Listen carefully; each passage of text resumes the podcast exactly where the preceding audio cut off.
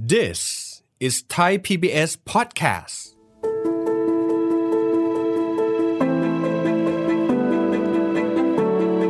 ถ้าจะถามว่าสินเชื่ออะไรถือว่าเป็นสินเชื่อที่มนุษย์เราใช้เวลายาวนานที่สุดในการผ่อนชำระ ก็ต้องตอบว่าสินเชื่อบ้านนั่นแหละครับ เพราะว่าถ้าเกิดลองเทียบดูแล้วเนี่ยจะมีระยะเวลาในการจ่ายผ่อนชำระนั้น เป็นทศวรรษหรือเป็น 10 ปีเลยก็ว่าได้ครับ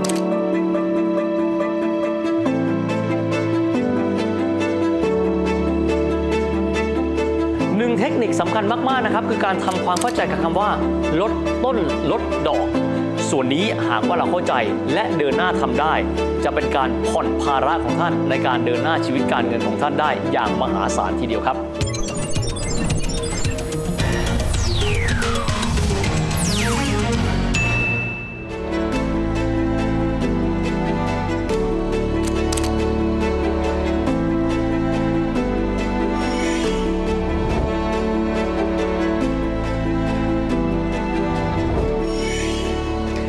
ครับท่านผู้ชมครับยินดีต้อนรับเข้าสู่รายการเศรษฐกิจติดบ้านนะครับ วันนี้จะมาคุยถึงหัวข้อที่ต้องบอกว่าคนไทยส่วนใหญ่เลยนะครับน่าจะเจอกับประเด็นนี้กันอยู่ ก็คือเรื่องของสินเชื่อบ้านนั่นเองครับเวลาที่เราคุยถึงสินเชื่อบ้าน หลายคนจะนึกถึงแบบนี้ครับเป็นสินเชื่อที่มีมูลค่าของตัวสินเชื่อน่ะสูง แล้วก็ใช้เวลาค่อนข้างยาวนานทีเดียวนะครับดังนั้นหลายหลายคนก็จะบอกว่ามีความท้าทายในการบริหารจัดการพอสมควรเลย เพราะว่าชีวิตของเรานั้นระหว่างทางก็จะเกิดความไม่แน่นอนมากขึ้นด้วยนะครับบางครั้งอาจจะเป็นไปได้ว่าเราเจอสถานการณ์ที่ไม่พึงประสงค์ เช่น เงินที่เราจะต้องมีการจ่ายค่างวดเกิดช็อตขึ้นไป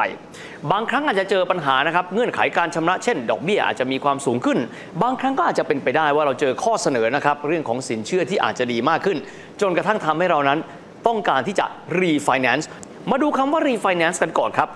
นิยามง่ายที่สุดเลยนะครับ เวลาที่เราทำสัญญาสินเชื่อในการซื้อบ้าน เราก็จะมีเจ้าหนี้ถูกไหมครับรีไฟแนนซ์มีความหมายว่าเราเปลี่ยนเจ้าหนี้ครับหรือว่าเรายุติสัญญาในการกู้เงินจากเจ้าหนี้เดิม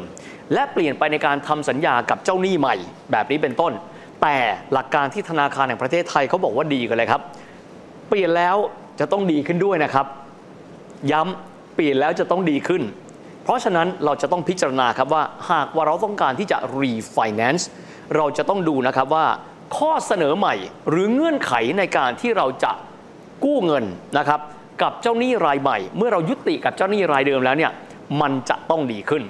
ฟังดูมันเหมือนง่ายนะครับ แต่ว่ารายละเอียดของตัวสัญญาสินเชื่อเจ้าเดิมกับเจ้าใหม่ เวลามาเปรียบเทียบกัน มันไม่ได้มีแค่เรื่องของอัตราดอกเบี้ย ไม่ได้มีเฉพาะในเรื่องของตัวความยาวนะครับของจำนวนปีจำนวนเดือนที่เราจะต้องจ่าย แต่มันยังมีเรื่องอื่นๆ เวลาที่เราจะต้องเปลี่ยนจากสัญญาเดิม แล้วไปสัญญาใหม่ไม่ว่าจะเป็นค่าจดจำนองก็ดีในเรื่องของสิ่งต่างๆนะครับ เช่นค่าประเมินแบบนี้เป็นต้นนะครับ ซึ่งในส่วนนี้เดี๋ยวเรามาคุยกัน ทีนี้มาดูเรื่องสินเชื่อบ้านกันก่อนเลยนะครับ เวลาที่เราจะซื้อบ้านสักหลังหนึ่งนะครับ ซึ่งปกติแล้วมูลค่าก็คงไม่ถูก สังเกตไหมครับว่าจะไม่มีสถาบันการเงินใดเลย ที่จะมีการปล่อยกู้ให้กับเราเนี่ยหนึ่งเท่ากับตัวราคาบ้านที่เรากำลังจะไปซื้อนะครับ ซึ่งสิ่งนี้ต้องบอกว่าเป็นธรรมเนียมโดยปกติเลยนะครับ ซึ่งเขาก็จะมีการปล่อยสินเชื่อเนี่ยเป็นสัดส่วนนะครับ แต่ว่าไม่ใช่ร้อยเปอร์เซ็นต์ของราคาของบ้านที่เราจะซื้อ เช่นบางทีก็ 70%นะครับของราคาบ้านทั้งหลัง บางทีก็อาจจะเป็น 95%แบบนี้ ซึ่งตรงนี้นะครับสัดส่วนตรงนี้เนี่ยเขามีศัพท์เฉพาะเลยเป็นภาษาอังกฤษนะครับเขาเรียกว่า loan to value ratio หรือว่าสัดส่วนระหว่างเงินที่ปล่อยกู้กับมูลค่าของบ้านหลังนั้นที่เราจะเข้าไปนะครับ ถามว่าทำไมเขาถึงไม่ให้ 100%ต้องบอกนะครับว่าเวลาที่สถาบันการเงินเขาให้เรากู้เนี่ยสิ่งที่เขามีคืออะไรครับ คือความเสี่ยง เพราะฉะนั้นเขาก็ไม่อยากที่จะเสี่ยงนะครับกับเงินทั้งก้อนเลยนะครับ ก็จะมีการปล่อยประมาณนั้น ในขณะเดียวกันนี้เนี่ยผู้ที่กำลังจะเดินหน้าซื้อบ้าน โดยธรรมชาติแล้ว ก็น่าจะต้องมีความพร้อมระดับหนึ่งแล้วครับอาจจะเป็นเรื่องของดาวก่อน หรือว่าจะต้องมีเงินสดก้อนแรกในการวางไปก่อน ซึ่งก็จะทำให้ผู้ที่เขาให้เงินเรากู้เนี่ยเขาเกิดความสบายใจนะครับ บางคนก็จะบอกว่า จริง ๆ แล้วในฐานะที่สถาบันการเงินก็จะต้องเป็นเจ้าของบ้านหลังนั้นเนี่ยของเราไปก่อนในช่วงแรกก่อนที่เราจะมีการผ่อนหมดนะแต่ก็จริงครับ แต่สถาบันการเงินเขาก็ไม่อยากที่จะไปยึดบ้านเรา แล้วเอาไปขายท่อตลาดหรอกครับ เพราะว่าหลักๆของเขาคือการให้บริการทางการเงิน เขาไม่ได้ต้องการได้สินทรัพย์ของเรา เพื่อที่จะไปขายท่อตลาดอย่างใดนะครับสำหรับตัวโดยปกติแล้วอย่างที่บอกตัวของ mortgage หรือว่าสินเชื่อเพื่อการอยู่อาศัยแล้วเนี่ย จะมีระยะเวลาที่ค่อนข้างที่จะยาวนานพอสมควร เช่น 10 ปีบ้าง 20 ปี 30 ปีกันบ้างสำหรับวิธีการในการบริหารจัดการก็จะมีหลายวิธีด้วยกันครับหนึ่งเลยสมมติเราเจอปัญหานะครับข้อแรกครับ ก็คือการที่ว่าเราจะมีการยืดเทอมครับ เช่น แต่ก่อนเราบอกว่าผ่อนจ่าย 20 ปี เราไม่ไหวแล้วอะเราทำยังไงดีอ้อก็ยืดเทอมในการที่เราจะจ่ายเช่นเป็น 25 ปี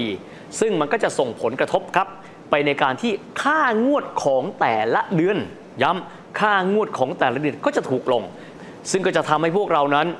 คนที่เป็นหนี้นะครับของสินเชื่อเพื่อการอยู่อาศัยนั้น พอมีสัดส่วนนะครับของเงินเหลือในแต่ละเดือนในการที่จะไปบริหารจัดการได้ เพราะถ้าเกิดค่างวดของเราต่ำลงนั้น เราก็สามารถที่จะมีความยืดหยุ่นในเชิงการเงินมากขึ้นด้วย ส่วนที่2ครับก็คือการลดอัตราดอกเบี้ยในการที่เราจะต้องชำระนะครับ ซึ่งดอกเบี้ยตรงนี้ขอเล่าแบบนี้ครับ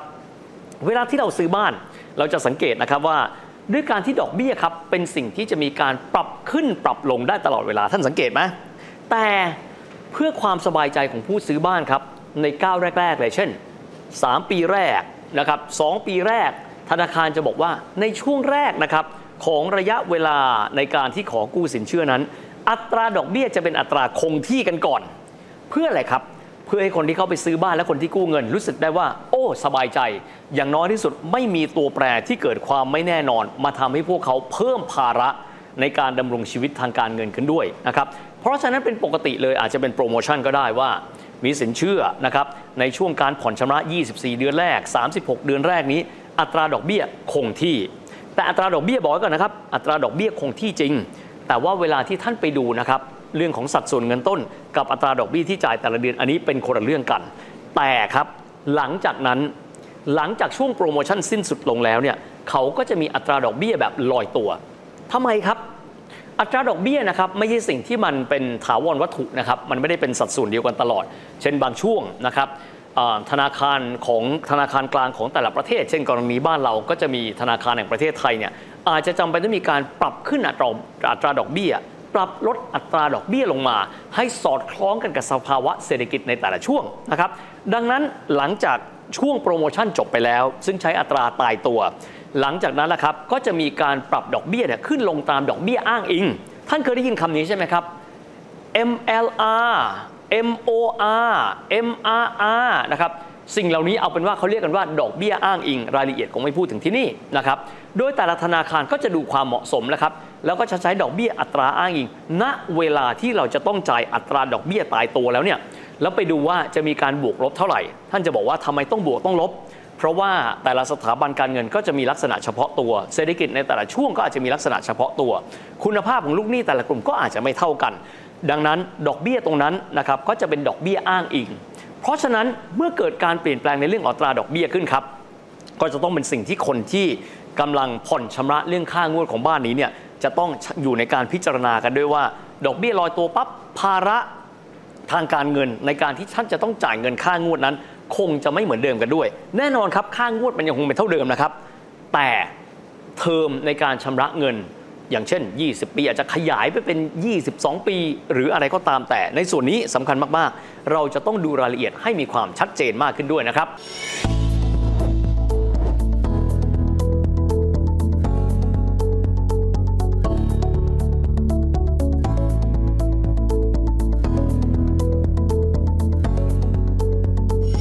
ทีนี้เรามาดูกันบ้างครับ สมมุติเราบอกว่าเราเดินหน้าไปครับ แล้วสถานการณ์ทางการเงินของเราไม่เอื้ออำนวย สิ่งที่เราอาจจะต้องตระหนักถึงคือเรื่องของการ refinance คือเราคิดว่าเงื่อนไขเดิมอาจจะไม่ work กับเรา เราไปดูซิว่ามีเจ้าหนี้รายอื่นไหมที่สามารถที่จะเอาก้อนหนี้ของเรานี้เนี่ยและไปบริหารจัดการต่อไป เช่น ข้อเสนอที่ดีกว่านะครับ ซึ่งหลักการของคำว่าการ refinance ย้ำเลยนะครับ ท่านต้องมีการพิจารณาว่าดีขึ้นกว่าแต่เดิม แต่คำว่าดีขึ้นกว่าแต่เดิมต้องพิจารณาอะไรกันบ้าง เบื้องต้นเลยครับ เวลาไปเปรียบเทียบสัญญานะครับ ระหว่างสัญญาเงินกู้เดิม กับสัญญาเงินกู้ใหม่นะครับท่านคงจะไม่ได้ดูเฉพาะตัวอัตราดอกเบี้ย และค่างวดแต่เพียงเท่านั้นครับย้ำเลยนะครับว่าอยากให้ไปคำนวณเรื่องของอัตราดอกเบี้ยเฉลี่ยของสัญญาทั้ง 2 สัญญากันด้วย เช่น อย่างที่บอกตอนต้นเลยนะครับเป็นอัตราดอกเบี้ยแบบคงที่หรือ fixed rate ตอนต่อมาหลังจากนั้นก็จะเป็นอัตราดอกเบี้ยแบบลอยตัว ซึ่งจะมีการขึ้นลงกันด้วยนะครับแล้วก็จะมีระยะเวลา อยากให้ทุกท่านครับ เอาสัญญา 2 สัญญานี้มาวางเทียบด้วยกัน แล้วดูนะครับว่าอัตราดอกเบี้ยสุทธิ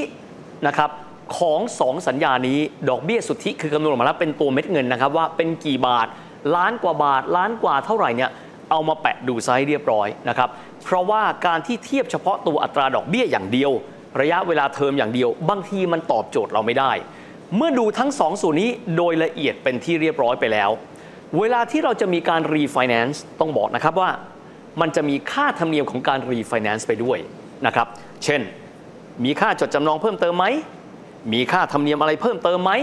มีค่าประเมินอะไรเพิ่มเติมหรือเปล่า เมื่อเทียบทั้งสองก้อนนี้ด้วยการตีออกมาเป็นเงินสุทธิที่เราจะต้องจ่ายแล้ว ส่วนไหนดีกว่ากัน ส่วนไหนเหมาะสมกับตัวเรามากกว่ากัน จึงจะเดินหน้าในการที่จะรีไฟแนนซ์ครับ แต่คำว่าการรีไฟแนนซ์ต้องบอกก่อน ถ้าหากว่าตัวเรานั้นเกิดรู้สึกอึดอัดกับสัญญาเงินกู้ เพื่อสินเชื่อเพื่อการอยู่อาศัยเดิมนะครับ ก่อนที่ท่านจะเดินหน้าไปยังสถาบันการเงินอื่นเนี่ยท่านอย่าลืมนะครับว่าการเข้าไปพูดคุยกับคนที่เป็นเจ้าหนี้เดิม เจ้าของสัญญาเงินกู้เดิมนะครับมีความสำคัญเช่นเดียวกันครับ จะได้พูดคุยกันซะให้เรียบร้อยแล้วว่า ตัวเราเนี่ยรู้สึกว่าไม่พร้อมในเงื่อนไขเดิมอย่างไรกันบ้าง สามารถที่จะมีโปรแกรมในการที่จะยืดหยุ่นกันได้แบบใดกันบ้าง เพื่อที่จะได้สามารถจัดโครงสร้างหนี้ให้มีความเหมาะสมกับสภาวะของตัวท่าน มากน้อยขนาดไหนกันด้วย เพราะถ้าเกิดว่าเราเนี่ยย้ายเจ้าหนี้ไปเลย บางทีอาจจะต้องมีการเสียค่าโสหุ้ยจำนวนมากมายอีกด้วย นอกจากนี้ท่านต้องไม่ลืมครับ บ้านไม่ได้เป็นราคาเดิมตลอดชีวิตนะครับ แล้วก็แตกต่างจากรถ รถนี่ท่านใช้ไปแล้วจะเกิดสิ่งที่เขาเรียกว่าค่าเสื่อมราคาถูกไหมครับ ราคารถจะน้อยลงไปเรื่อยๆ แต่บ้านไม่ใช่ครับ ส่วนใหญ่เลยบ้านเนี่ยอยู่กับที่ดินอยู่ในพื้นที่ราคาโดยปกติจะแพงขึ้น เพราะฉะนั้นมูลหนี้ของสองส่วนอาจจะไม่เท่ากัน เพราะฉะนั้นหากว่าจะมีการพิจารณาในเรื่องของการ refinance ท่านต้องพิจารณาตัวแปรเหล่านี้ออกมาให้ดีที่สุดกันด้วยนะครับ เพื่อย้ำให้มั่นใจครับว่า เมื่อท่าน refinance จากสัญญาเดิมสู่สัญญาใหม่ ท่านจะรับสิ่งที่ดีกว่า และสอดรับกับความจำเป็นของท่านมากที่สุดกันด้วย อีกส่วนหนึ่งไม่พูดไม่ได้เลยครับ คือเรื่องของการลดภาระหนี้นะครับในตัวของสินเชื่อบ้าน ด้วยเทคนิคที่เขาเรียกกันว่า การโปะ การโปะคืออะไรครับ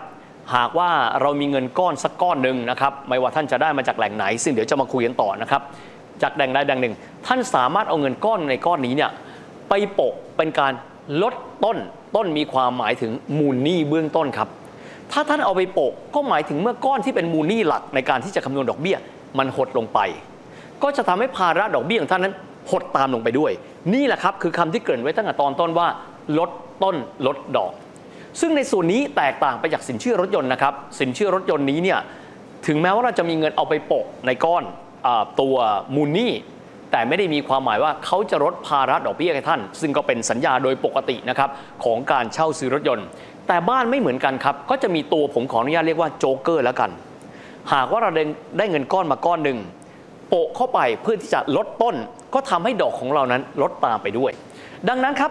สำหรับวันนี้เราอยากจะมีส่วนของโบนัสเพิ่มเติม อันนี้เป็นโบนัสจริง ๆ นะครับ มีความหมายว่าหลายหลายคนเลยเป็นมนุษย์เงินเดือนครับ เรามีเงินเดือนมาบริษัทหลายบริษัทจะมีการจ่ายโบนัสในตอนท้ายปี บางบริษัทเขาเรียกว่าเป็นการจ่ายเงินเดือนนะครับ เช่น 14 ครั้งต่อปี ก็มีความหมายท่านได้โบนัส 2 เดือนนะผมเรียกอย่างนี้แล้วกัน บางแห่งอาจจะบอกว่าจ่ายเงินเดือน 16 ครั้งต่อปี คือท่านก็ได้โบนัสมา 4 เดือน ส่วนใหญ่เลยคิดว่าโบนัสเนี่ยเราเอาไปแล้วเนี่ย เอาไปใช้ทำให้ชีวิตมีความสุขสบาย ลองเพิ่มมุมคิดขึ้นครับ หากว่าเราเงินก้อนก้อนนี้ เยอะน้อยไม่รู้แหละ และเอาไปเป็นเงินโปะเพื่อที่จะลดต้น ชีวิตของท่านก็จะเหมือนได้โบนัสเพิ่มเติมนั่นแหละครับ มีความหมายว่าเอาเงินก้อนนั้นนะครับไปลดต้น และจะทำให้ภาระเรื่องดอกเบี้ยของท่านนั้นต่ำลงไปด้วย เราเชื่อนะครับว่าคนแต่ละคนนั้นมีวิธีการในการบริหารเงินที่แตกต่างกัน แต่ถ้าหากว่าเราพอมีองค์ความรู้นะครับ เพิ่มเติมขึ้น เรามีความมุ่งมั่นในการที่เราได้เงินออกมาแล้วเนี่ยในการที่จะลดต้นของท่าน ก็จะทำให้การเดินหน้าในการผ่อนชำระนะครับเรื่องของมอ r เกจหรือว่าสินเชื่อบ้านท่านนั้นผ่อนลงไปอย่างค่อนข้างเยอะกันด้วย แต่สำคัญมากๆนะครับการบริหารการเงินใดๆก็ตาม สิ่งสำคัญที่สุดคือการใส่ใจในรายละเอียด และการดูรายละเอียดทุกรายละเอียดอย่างพิถีพิถัน ก็จะเป็นการลดภาระทางการเงินให้ได้ด้วยสำหรับวันนี้เวลาของรายการก็จบลงแต่เพียงแค่นี้นะครับแล้วพบกันใหม่โอกาสหน้า สวัสดีครับ